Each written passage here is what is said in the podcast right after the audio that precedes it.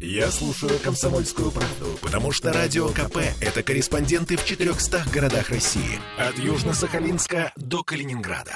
Я слушаю «Радио КП» и тебе рекомендую. Теперь о погоде. Она у нас, э, ну, довольно странная. Во-первых, в Петербурге все еще зима, а во-вторых, э, впервые за всю зиму случилась абсолютно бесснежная неделя. Где-то там в коммунальных службах, очевидно, расчехлили икону, оставшуюся от Полтавченко. И сегодня отчитываются о том, что за эту бесснежную неделю собрали и вывезли с улиц более 240 тысяч кубометров снега и колотой наледи. А сегодня улицы чистят и обрабатывают от гололедицы 766 машин и 1221 дворник. Ну и вот вопрос. А сколько зимы нам еще осталось? Слушаем синоптика Юрия Куткевича. Значит, вот э, такая вот погода с достаточно низкими температурами по ночам и утром сохранится еще вот один день, завтрашний день. Температура даже в городе у нас предстоящей ночью и утром будет понижаться до 13-15 градусов. А по области 20-25. Ну вот и как я сказал, что это будет, наверное, заключительный день, ночь, вернее, холодная и утро.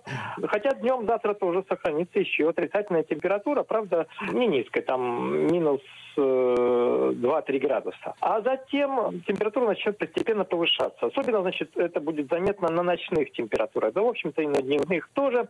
Ночные температуры сохранятся отрицательные, но они уже будут в пределах там минус 2, минус 5 градусов ночью и утром. А днем температура перевалит через ноль и уже будет до 3-5 градусов тепла. Это начиная с пятницы. Причем ближайшие все дни вот характер погоды, он сохранится. То есть мы будем практически каждый день увидеть солнце. Будет дружно все таять, побегут ручьи, хотя ночью и утром будет подмораживать. Поэтому на дорогах еще, возможно, гололедица. Автомобилистам нужно быть в утренние часы повнимательнее. И на следующей неделе характер такой погоды сохранится. То есть ночью подмораживает, минус э, 2-4, а днем плюс 3-5. В отдельные дни там даже до 7 будет повышаться. Такая весна, она еще прохладненькая, но уже очень приятная.